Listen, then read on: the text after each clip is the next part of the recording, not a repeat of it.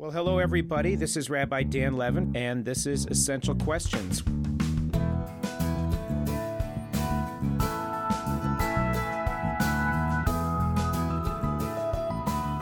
In his recent book, Judaism in a Digital Age, our guest today, Rabbi Danny Schiff, writes the following The world around us is changing at breakneck speed. We are hurtling toward the future at a velocity sufficient to ensure that the challenges of tomorrow arrive before we have adequately addressed yesterday's issues. And in many ways, since the beginning of the war on October 7th between Israel and Hamas, the truth of that statement has become even greater in our focus. But stepping back from all the angst that we're feeling in the world today, we ask what is the project of Judaism? Perhaps the answer is embedded in chapter 19 of the book of Leviticus, where it reads, Kadoshim tiyu, ki kadosh ani Adonai Elohechem, you shall be holy, for I, Adonai your God, am holy. And trying to determine what it means to be holy has been the central project of Judaism throughout the centuries. In earlier ages, the answer was focused on questions of ritual purity and the sacrificial cult. In later ages, it centered around the home, the Mikdash Me'at, and how we could fashion lives of holiness. The synagogue replaced the holy temple, the sacrifices on the altar replaced by the sacrifices of the heart in words of prayer and blessing. Fundamentally, the answer always lay in determining how the application of Jewish law could be adapted to ever evolving situations in which we found ourselves during our wanderings across the globe. But in the modern period, that changed again. The evolving awareness of humanity's equal and ultimate value allowed for Jews to be welcomed into Western society in ways that transformed Jewish life.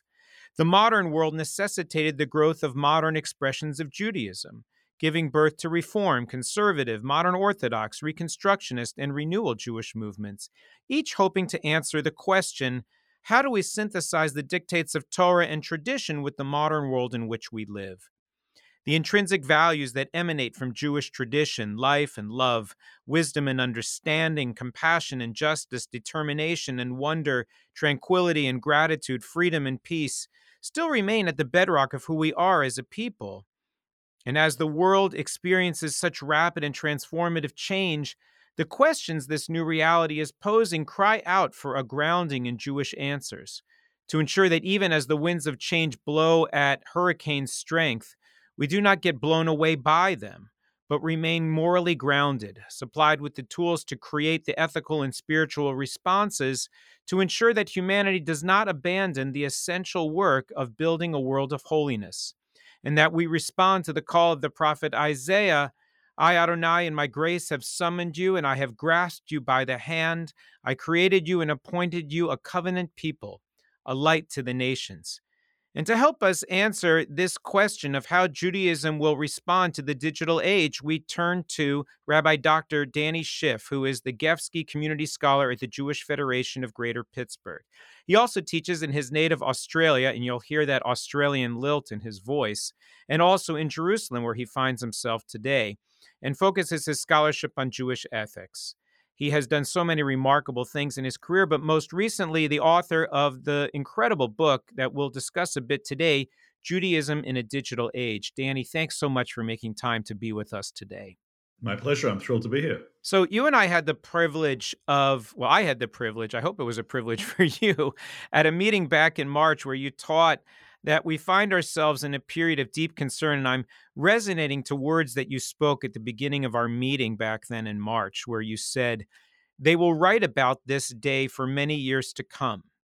We shouldn't come together today to think about the future of the Jewish people without recognizing the significance of this moment strife, disunity, and all the implications for the Jewish future that signifies it almost seems like a distant dream when we think about what was happening in the Jewish world, even just a few weeks ago before the attacks of October 7th.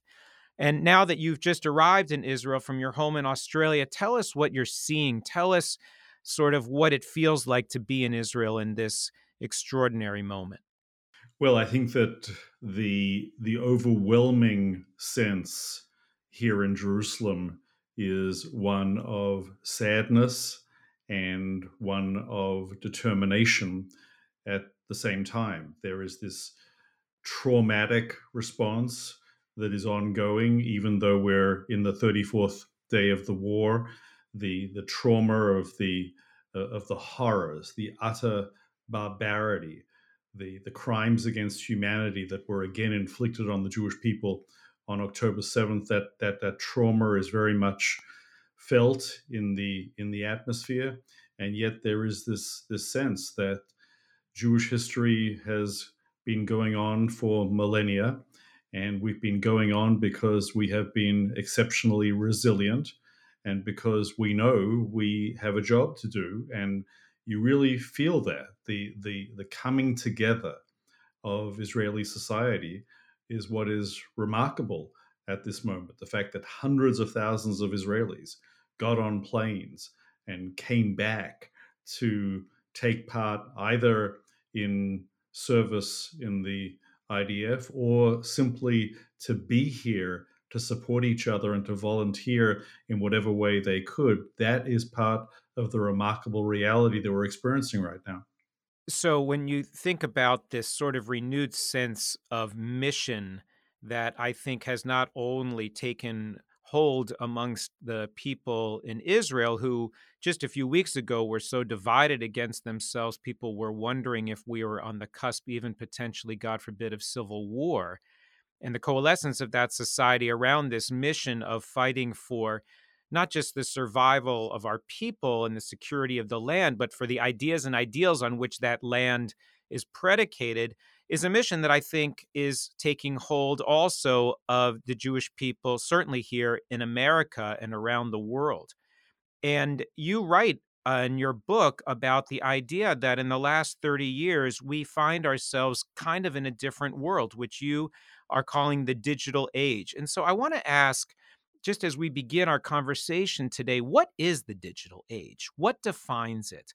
What took place or happened in the early 1990s that moved us from what has been called the modern period, which you say is over, into this new age?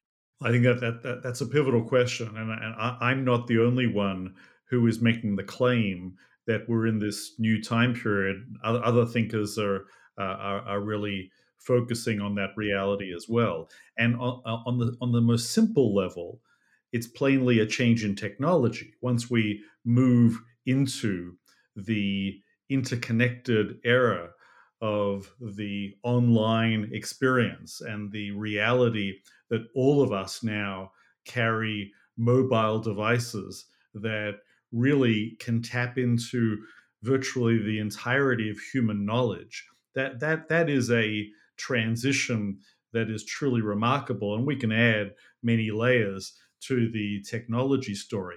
But that's just the beginning because the technology story, of course, really transforms the way that we come to think about who we are and our place in the world and how we function as human beings, which has had a dramatic transformative impact on virtually every area of life that you can imagine, from the economy and the way we do business to our marital relations and our sexual partners and how we find love and the uh, our relationship to concepts like privacy and authority and identity.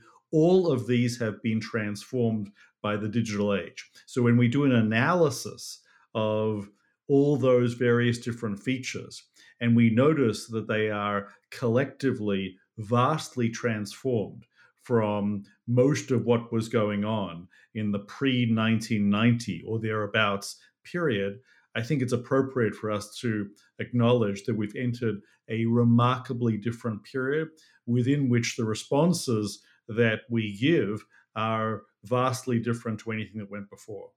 So, then thinking about that, how would you sort of define what is different between modernity and the digital age. So, if you think about modernity as being this time when we realized fundamental equality and the essential worth of individual human life and all of those truths that sort of define the modern era, how does the digital age differ from modernity? Well, in, in modernity, we, we experienced some really remarkable transformations. The Jewish people, particularly, experienced emancipation. We became part of broad societies, nation states, and there were all these extraordinary ideas that were raised by the Enlightenment.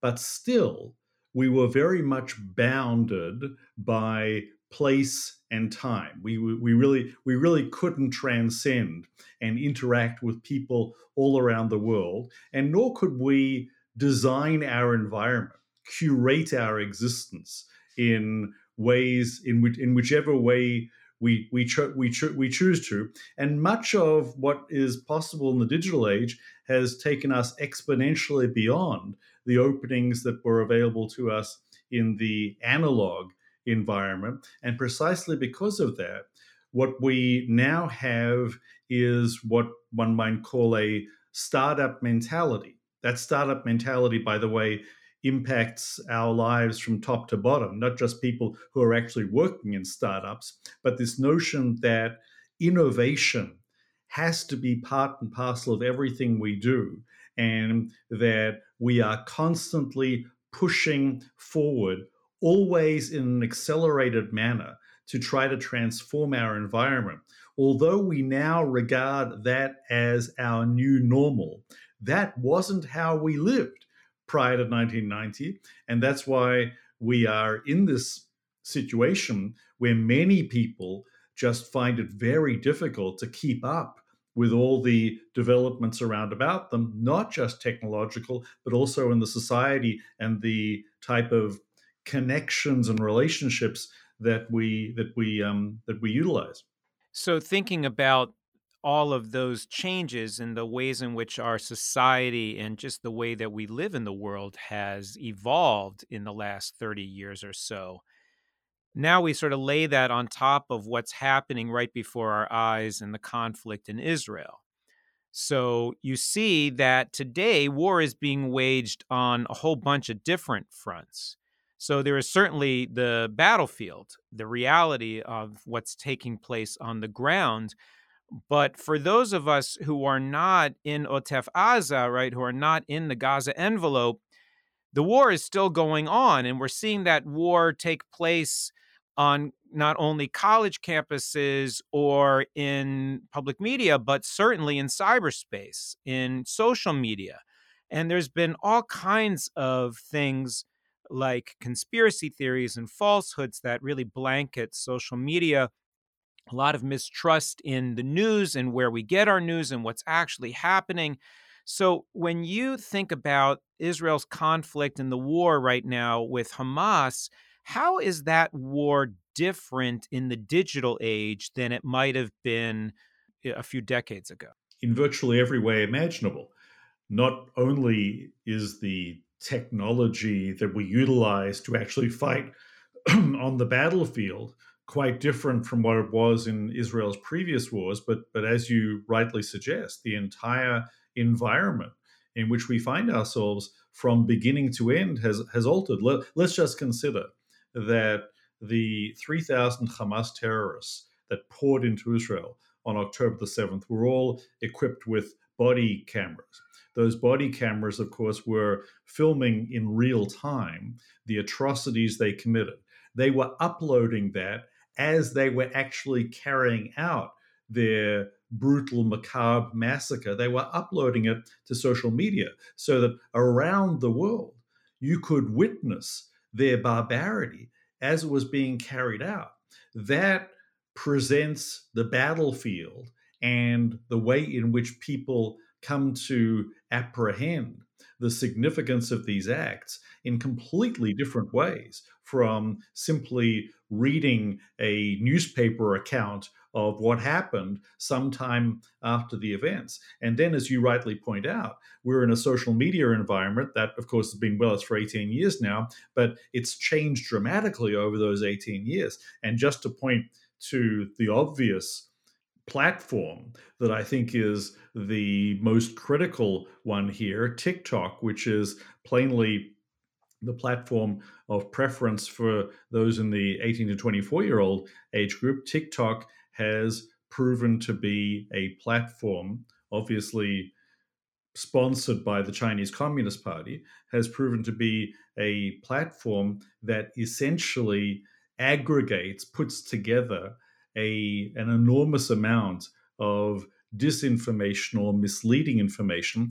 And that has had a profound effect on public opinion, especially among younger people. And we see that in the responses that people are having to the war. None of that was part of the reality of what it meant to fight a war both on the va- battlefield and in the hearts and minds of people prior to this time.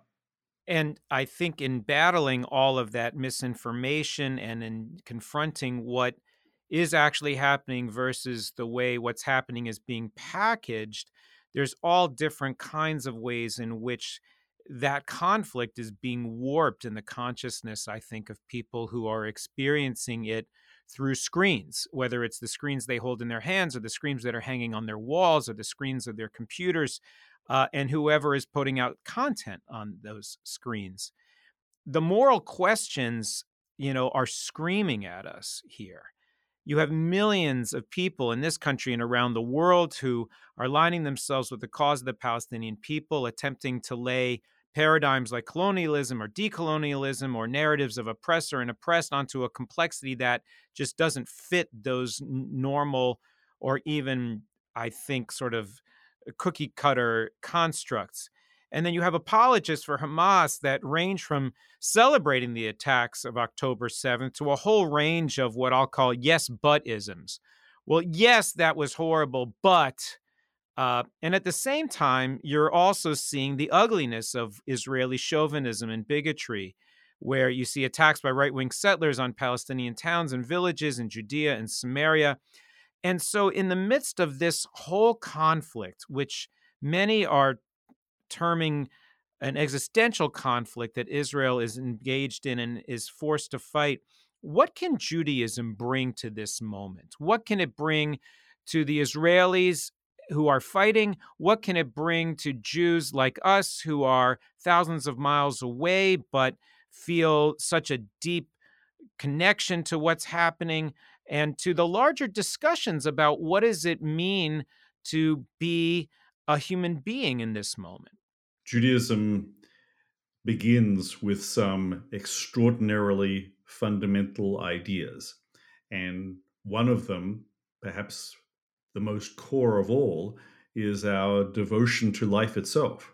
The, the Torah begins with an Eitz Chaim, and uh, in the middle it tells us that we should live through the commandments, and towards the end it tells us you should choose life, and it's life and life and life, and and and therefore the the relevance of the Jewish focus on the beauty of life and of trying to elevate life, as you said earlier in your remarks about holiness. The relevance of that clearly is the whole notion that on the Israeli side, inspired by that rich history through the centuries, we are absolutely determined to save as many lives as possible on both sides. That's the reason why we have an iron dome. That's the reason why every Israeli apartment is mandated to have a secure space, which doesn't, of course, exist in Gaza. And that's the reason why the Israel Defense Forces have been very, very devoted to trying to ensure that there is a minimum of civilian casualties on the other side, acknowledging obviously that warfare in close quarters is inevitably going to cause some amount of civilian casualties. I heard an amazing story um, that was reported by the BBC that a Palestinian man got a phone call on his cell phone from an Israeli intelligence operative speaking in absolutely perfect, fluent Arabic saying, We're going to bomb this building and we need you to clear everybody out. These are the three buildings, not his home, but it was uh, three other buildings that were going to be attacked. And he didn't believe it. And he said, Prove to me that you're real. Send a, a dummy rocket. And within like a few seconds, Israel had sort of given him the proof that he needed. And he was able to clear out those buildings, and there were no civilian casualties when Israel took out these Hamas installations. And he says, How do you know?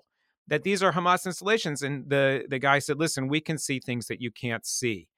But the BBC reported that this Israeli intelligence operative was on the phone with this Palestinian man for an hour, making sure that everybody in those buildings was safe in order that they could still perform the mission that they had to perform. What else in Judaism do you think we need to bring to this conflict? Well, I, I think that that uh, that that just just to finish that that that idea, uh, if if the if the Hamas leadership had used the billions and billions of dollars of foreign aid that they have received over the years to construct shelters for their people instead of tunnels for their fighters, then the rate of civilian death in Gaza would be close to zero. That's why it's close to zero in Israel. And therefore, what you see is a very sharp contrast between the Jewish and Israeli devotion to preserving life on both sides of the of the border vis-a-vis the Hamas idea, which is to sacrifice as many fighters as possible in the name of the cause and to sacrifice their own civilians in the name of giving Israel uh, a dark uh, image in the in the world. So that that that that contrast, I think, is um, is really fundamental. The the other notion, which I I think we mustn't lose sight of, is there are 240 hostages in Gaza. They were seized on October the 7th, and among them, as you're aware, babies, children, Holocaust survivors, people of all ages, uh, innocent people who are in the most horrendous, life threatening difficulty imaginable. And we have in Judaism a very long history of halachic Jewish legal writing on the question of pidyon shivuyim, of the of the real importance of trying to redeem captives we we think of God. We have we have imagery of God in our liturgy as being the one who will help bring about the redemption of captives because we understand uh, just how painful and how hopeless that plight can be. Uh, and, and, and therefore, I think that the, that the insights of Jewish tradition on the importance of these humanitarian ideals have actually been incredibly important all the way down to the down to the 21st century. And and certainly my, my point about the digital age is that we have to adapt some of our thinking to the digital age, but it's also that we have to bring some of our classic ideas to bear upon some of the new ways of doing things in the digital age because that framework of morality and holiness remains ever relevant. So, thinking about that, what are the biggest questions the digital age is going to present that Judaism needs to answer? The digital age is going to present questions in the latter part of the 21st century that we haven't even begun to think about. But the fundamental core issue is what does it mean to be human? What are the parameters of our own humanity? And let me illustrate exactly what I mean by that we're going to have technology in the second half of the 21st century, which will allow us, for example, to replace our arms and our legs with improved technological versions that are much stronger and much more accurate than our organic arms and legs. You'll be able to climb further and reach further and see better. And, and the, the interesting question that many will contemplate, given that medicine always was considered the pathway to healing is medicine now going to become not only the pathway to healing, but the pathway to improving? And is there any improving that we would allow for which would actually transcend what it means to be human? Are we still human beings if we start to replace body parts the, with far more sophisticated extensions that then allow us to become something different. And pr- probably the ultimate question that we're going to face is we're going our, our medical advances and our ability to intervene in human sicknesses and to replace the various different uh, parts of our bodies that wear down is probably going to greatly extend the lifespan. After all, we we extended it by a couple of decades in the West during the 20th century. So there's every reason to expect, since developments seem to be proceeding on an exponential type of curve, there's every reason to expect that if technology continues at the pace at which it's currently uh, going, that before the end of this century, people will live well beyond 150 and perhaps more than that. And that raises all sorts of questions about what is the place of death? Is death something that is welcome or something to be pushed off? How long should we live? What happens if somebody doesn't want to live that long and would prefer to step away from life voluntarily? These are all fundamental existential questions that we have to grapple with in ways that uh, we have we have never considered before, but really fundamentally go to the heart of that issue of what does it mean to be human. And my fundamental claim is that as Jews, that's supposed to be our area of expertise. And indeed it is. But one of the things that you assert in your book is a question and a doubt that reform in conservative Judaism or modern Judaism as sort of the umbrella for all of those different expressions might be is not really equipped to address this moment in history. So, what's missing from Reform and Conservative Judaism, or specifically Reform Judaism, that you think uh, is is intrinsic or the tool necessarily to meet the moment? Well, first, first I want to point out that I am not critical of reform or conservative Judaism in the book. In fact, I, I, I, I applaud the reform conservative movements and what they've given to the Jewish people through a century and a half. I'm simply making the point, which I think is pretty clear, and that is that the reform and conservative movements are both now in decline. And I'm explaining the reason for their decline. The reason for their decline is they came into being at a time when horses and buggies were in the streets and we're now in a time when almost autonomous vehicles will become normative. And the immediate impulse of both those movements was always to help in doing what they were good at originally. And what they were good at originally was helping Jews adapt to the surrounding world, helping Jews to move into mass society and helping, helping Jews to incorporate all the new ideas of modernity into their Judaism.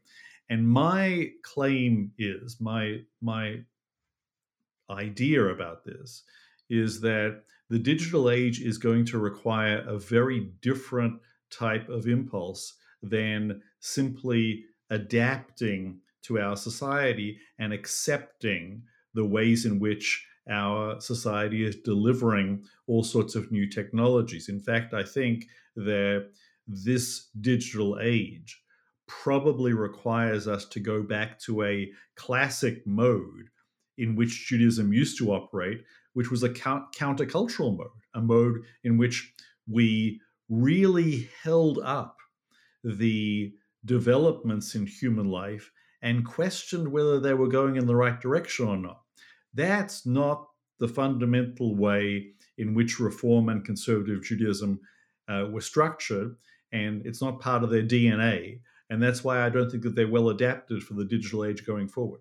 So it's interesting and, and almost paradoxical that one of the prescriptions that you make for Judaism being able to address this moment in which we're hurtling forward at, as you say, breakneck speed is to actually go backward a little bit.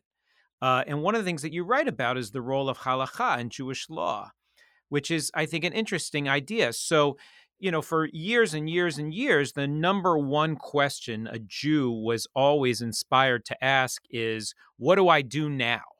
Right? What does the law tell me I'm supposed to do in this moment or in this moment or in this uh, situation or that situation? And the answer was in the book and it was either in the Torah Shebichtav, the Torah that was written, or the Torah Shebal Peh, the Torah that was passed on, and then eventually constructed and codified in the rabbinic law, the Mishnah, the Gemara, and then later interpretations and as the rings of the tree of Jewish law and lore evolved. You wanted an answer? Look it up. If you didn't know how to look it up, you asked your rabbi. If your rabbi didn't know how to look it up, he asked his rabbi.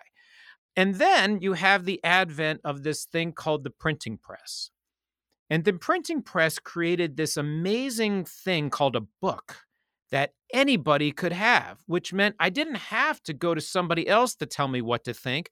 I could sit alone in my own house and learn how to think for myself, which in many ways I think was probably uh, the seed that blew uh, bloomed into modernity.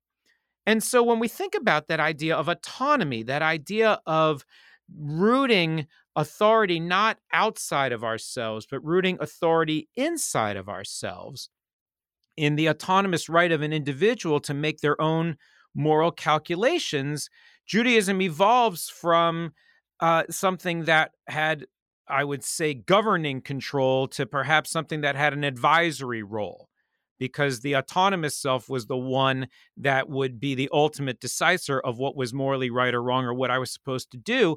So, have we come to the end of what autonomy is means? Are we supposed to now give up our autonomy? Are we supposed to now cede our moral decision making over back to the book or back to an outside source? How do we move forward as Jews vis-a-vis Jewish law or the the role that autonomy and individual freedom plays? But as I'm sure you'll agree, that's only one half of the equation. The other half of the equation that you didn't mention is that we also cherish community. So, given that we cherish community, autonomy has always had to be tempered to some extent by a commitment to community. Because if you had absolute autonomy, you'd, you'd have a whole bunch of individuals doing whatever they wanted to do without any coherence among them as to how they would coordinate and what exactly would be accepted standards for a wedding or a funeral or, or any other event. So autonomy has always been balanced.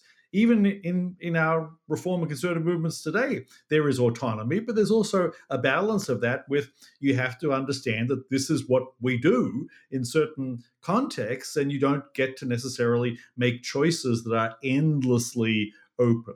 And, and what I'm thinking about going forward is that we are particularly challenged in the digital age by the concept of community.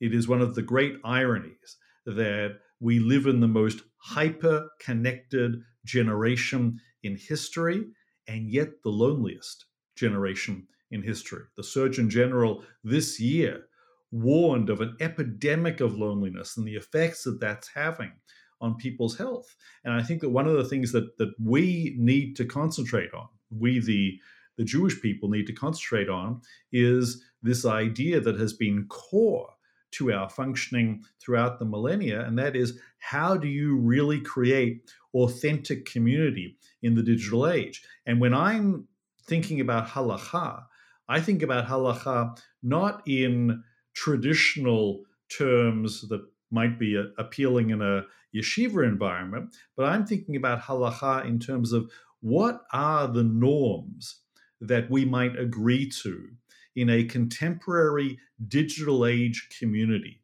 wherein we are seeking to have an impact for good in terms of the ways in which our humanity might be advanced. How do we cooperate on that sort of project? And what norms will it require of us to cleave to, setting aside our autonomy in order to get a job done together? And I love this idea that we need to recenter ourselves around community as a commanding force. You know, there's almost like this pendulum shift where the commanding voice used to come out of the text, right? And then the commanding voice sort of swung to come out of my heart, right? As an individual right? In many ways, people ask me all the time, what's the difference between an Orthodox Jew and a Reformed Jew? And I usually will say, well, an Orthodox Jew believes that the commanding voice comes out of the book, and an Reformed Jew believes the commanding voice wells up from within, not from the outside, but from the inside. And what you're talking about, which is an idea that in and of itself is probably about 100 years old from the writings of Martin Buber and Franz Rosenzweig of the idea that actually, no, the commanding voice is found in dialogue, is found in community, in the relationships, those holy web of relationships that we make through bonds of love that we cement with each other, that we nurture with each other, that we dance with each other. And I, I I'm so struck by that idea because in some ways the digital world has created pathways for the formation of community that we never imagined. I think about WhatsApp groups where people are constantly checking in with each other no matter where they live in the world. Or I'm thinking of my neighborhood community's little page on Facebook where we kvetch about noise of pickleball or whatever else is going on in our neighborhood. Right, but but, but can I can I can I interrupt you? I mean, I I, I sure, yeah. I I wonder if that's really community.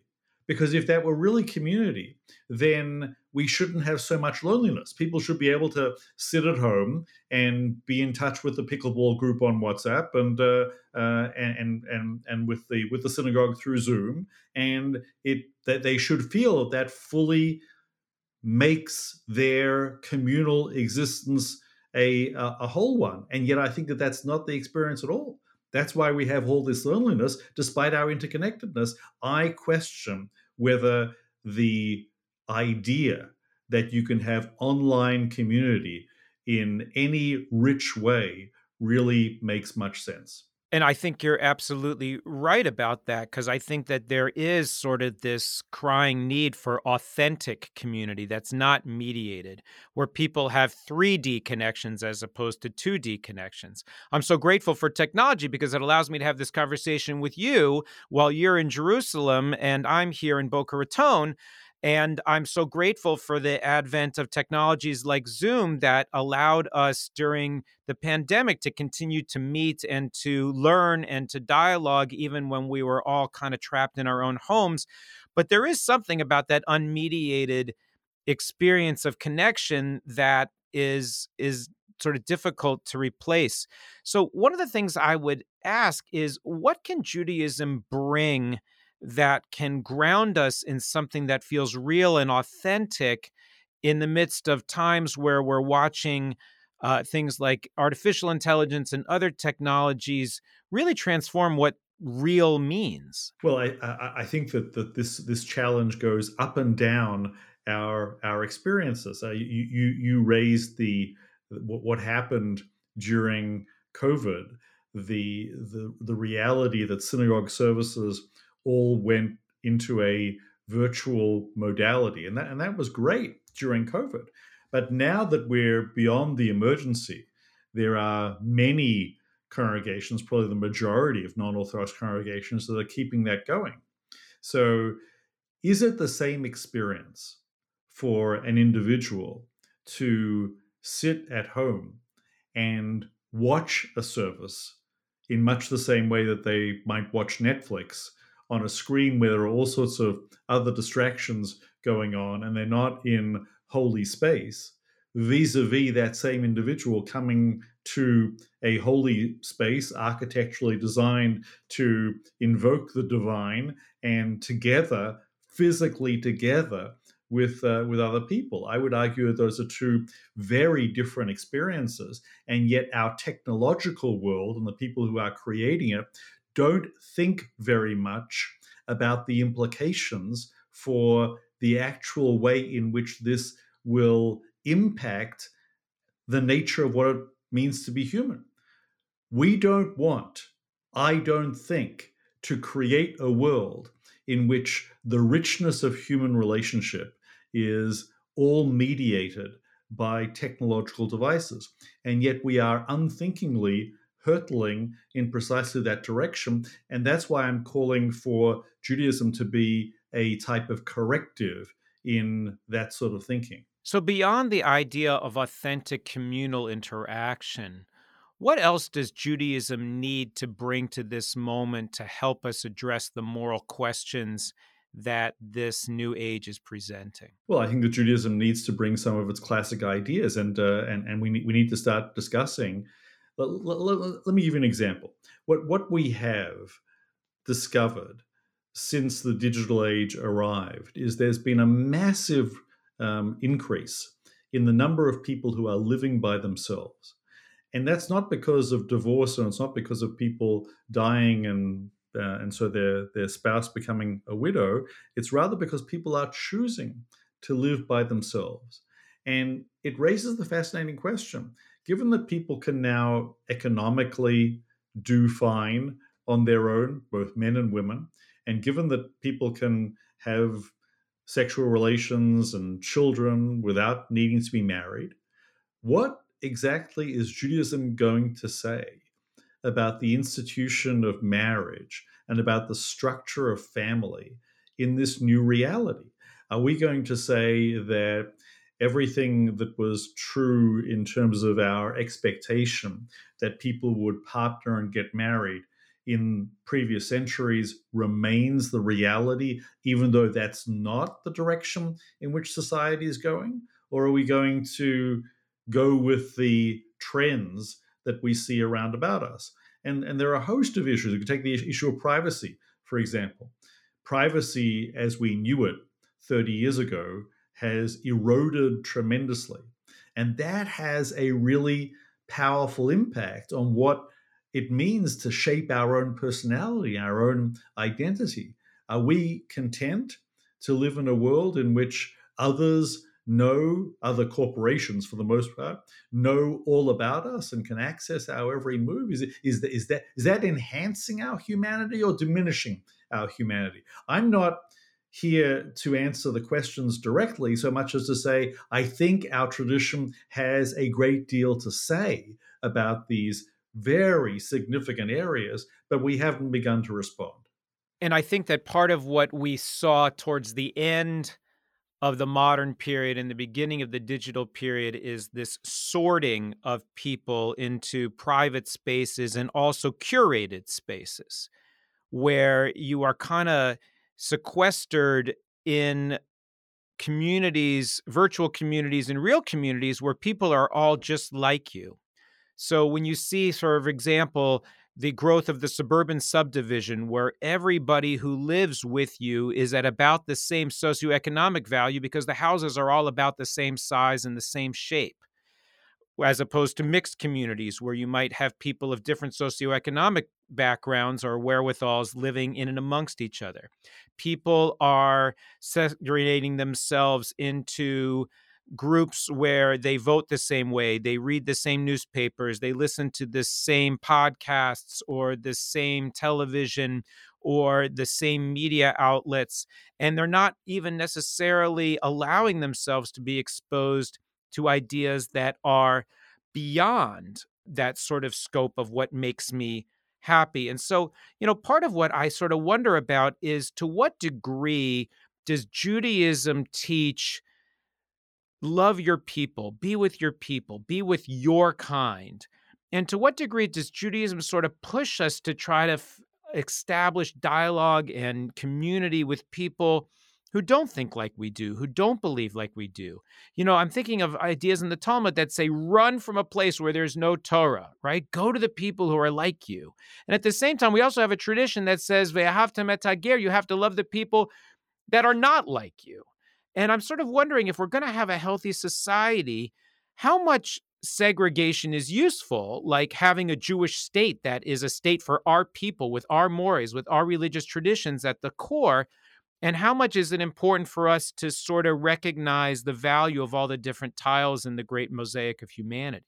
Well, the answer to your question is yes, right? Uh, gamze v'gamze. Bo- both things are important, and trying to balance between the two is the is the tricky part. You're, you're really, I think, putting your finger on a question about identity and and what what does it mean to have an identity? If a person says, I'm Jewish. What what exactly does that mean? Does that mean that they have a Jewish parent, or does it does it, is it actually making a statement about the uh, community with whom they want to identify and with whom they want to get something done, whether they want to achieve something with that community? I think that rich identities, and I'm not talking only Jewish here. I think rich identities are preferable to weak ones, and rich identities come from where from an identity formation process that leads to you having a very healthy understanding of who you are and who your people are and where you belong and what you're trying to do and also acknowledging that everything about that is going to be strengthened when you learn from outside sources and are enriched by other people's and other experiences. That that that I think is diversity at its strongest. But many people mistake diversity to mean that it should mean sameness. I think it actually ought to imply that every individual brings a very strong and clear identity to the table so we can share in the richness of the, uh, the identity of the other, not in the sameness of the people who have sort of dissolved into a uh, into a very thin identity formation. And I think that that's part of the slogan that we often see in our community where we talk about unity is not uniformity. But I think what you're calling for to me is something that is so important, which is that you have to sort of hold two things at the same time. One is you have to really do the work to know who you are.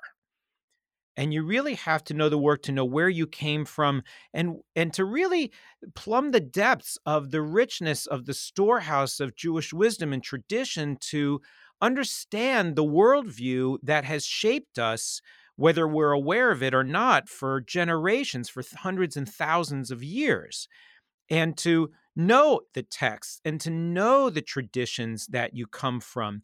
And then to not embrace that as a chauvinistic idea of, well, I am the possessor of the truth and too bad for you, or God forbid the idea that you are lesser than me because you don't possess the truth that I have but instead to then try to cultivate a curiosity that says, well, I know what I know.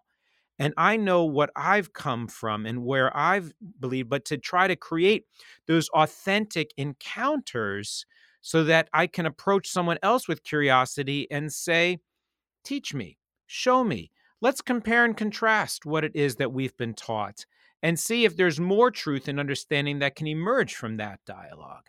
How does Judaism teach us to get beyond the boundaries of those sort of national or religious communities to begin to embrace that curiosity of the other? I think that the most profound reason why Moses became the leader of the Jewish people and four out of the five books of the Torah really uh, are centered on his uh, his odyssey with the Jewish people is because the tradition sees him as being the most humble person imaginable. He is he is a he is a model of humility, and and humility in the Jewish tradition is all about tzimtzum. It's all about re- reducing the space that we take up. One of one of the the great problems of the social media age is that we're all encouraged to be marketers of ourselves. We're all encouraged to to to really push our brand and put ourselves out there and remind the world how special we are. And I think the Jewish tradition actually would have us think in very different terms, have us think in terms of what humility and modesty really means. And the reason why I answer your question that way is because that's what I think really leads to learning. Learning is all about I don't have all the answers learning is all about I am curious as to how other people address the issue with which I'm grappling. Because if you know all the answers and you are already the repository of all wisdom, then there's no space for anybody else. And that's why I think that uh, humility and modesty, which our tradition actually does emphasize, albeit Jews aren't very good at it, nevertheless, I think at its core, calls upon us and I think you see this in the Talmud in, in many places where the the rabbis have interaction with surrounding society, people from other from other backgrounds, in order to learn from them and do learn from them, right? Uh, Moses himself, of course, takes the advice of his non Jewish father in law, and that proves to be pivotal in terms of moving the people forward. So, so I, I think it all begins with an attitude. And that attitude is, in many ways, a great challenge to the digital age in which we live, which is taking us in a very different direction. So I'll ask you one last question, Danny. As you uh, find yourself in Israel in this difficult period and now the second month of the war, responding to the atrocities of October 7th, what are the essential questions you're asking yourself today? The, the, the short term question is once the war is over, will we be able to come together once again? Because plainly, we've gone through a 2023 of enormous Jewish whiplash, as you pointed out. Prior to October 7th, people kept raising the question of were we heading towards civil war? And after October 7th, the society has come together in this embrace, which is uh, almost unprecedented in its ability to support each other. And, and the question that, that I'm interested in considering, the short term question I'm interested in considering is what what will that mean once the war is over? Do we go back to a state of real division, or do we maintain some of the uh, some of some of the unity? And the other thing I'm I'm thinking about is have, having now passed Shloshim, the the 30 days after October 7th, where we're, we're still very much looking back at that experience and bewildered by our losses. It, it's time to start looking forward again, um, albeit gingerly and very tentatively, and to start to think about where the Jewish future heads, and to remind ourselves that we didn't get this far in Jewish history by being pessimistic about our chances of achieving our goals. Uh, we it's not by accident that Hatikva, the hope, is the anthem of the Jewish people and is being sung so regularly. I, I, I think that we we have to start thinking about what exactly do we do going forward in order to make sure that we have stability and security for the Jewish people here in Israel and around the Jewish world, and that we can focus more importantly, not just on security and fighting anti Semitism, but on being the sort of inspiring Jewish world that I think we're designed to be. I encourage everyone to go out and get a copy of Rabbi Schiff's book called Judaism in a Digital Age. It's published by Palgrave Macmillan. Danny, we look forward to hopefully having you here at Temple Bethel. But in the meantime, in Israel, we ask that you please stay safe. Essential Questions has been made possible by the Temple Bethel Jewish Ideas Incubator, committed to creativity and innovation in modern Jewish life. Many thanks to our production team Jason Reeser, Amanda Brentzel, Jake Harris, Susan Stallone, and Eliza List. Special thanks to Jake Harris for original music and Isabella Tenenbaum for the original artwork. You can find this podcast on Apple Music, Spotify, and the Podbean app, as well as on Temple Bethel's website at tbeboca.org slash essential questions. You can rate us on Apple Podcast or Spotify so you can spread the word – and we certainly want to know what your essential questions are. Email us at eq at tbeboca.org. We look forward to reading your comments and to addressing your ideas in future episodes. I'm Rabbi Dan Levin, and thanks so much for listening to the Essential Questions podcast.